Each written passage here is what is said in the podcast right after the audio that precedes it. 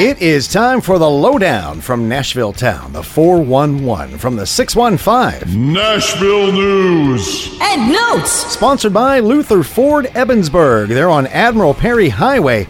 They do business your way. So, when you were a kid, did you listen to the radio all day with your finger on your cassette recorder's pause button, just waiting for your favorite song to come on so you could make your own mixtape? Oh, I know I did. And we weren't alone. Jelly Roll did it too. Where y'all remember how we'd cheat the radio and we'd wait and we'd record our favorite song?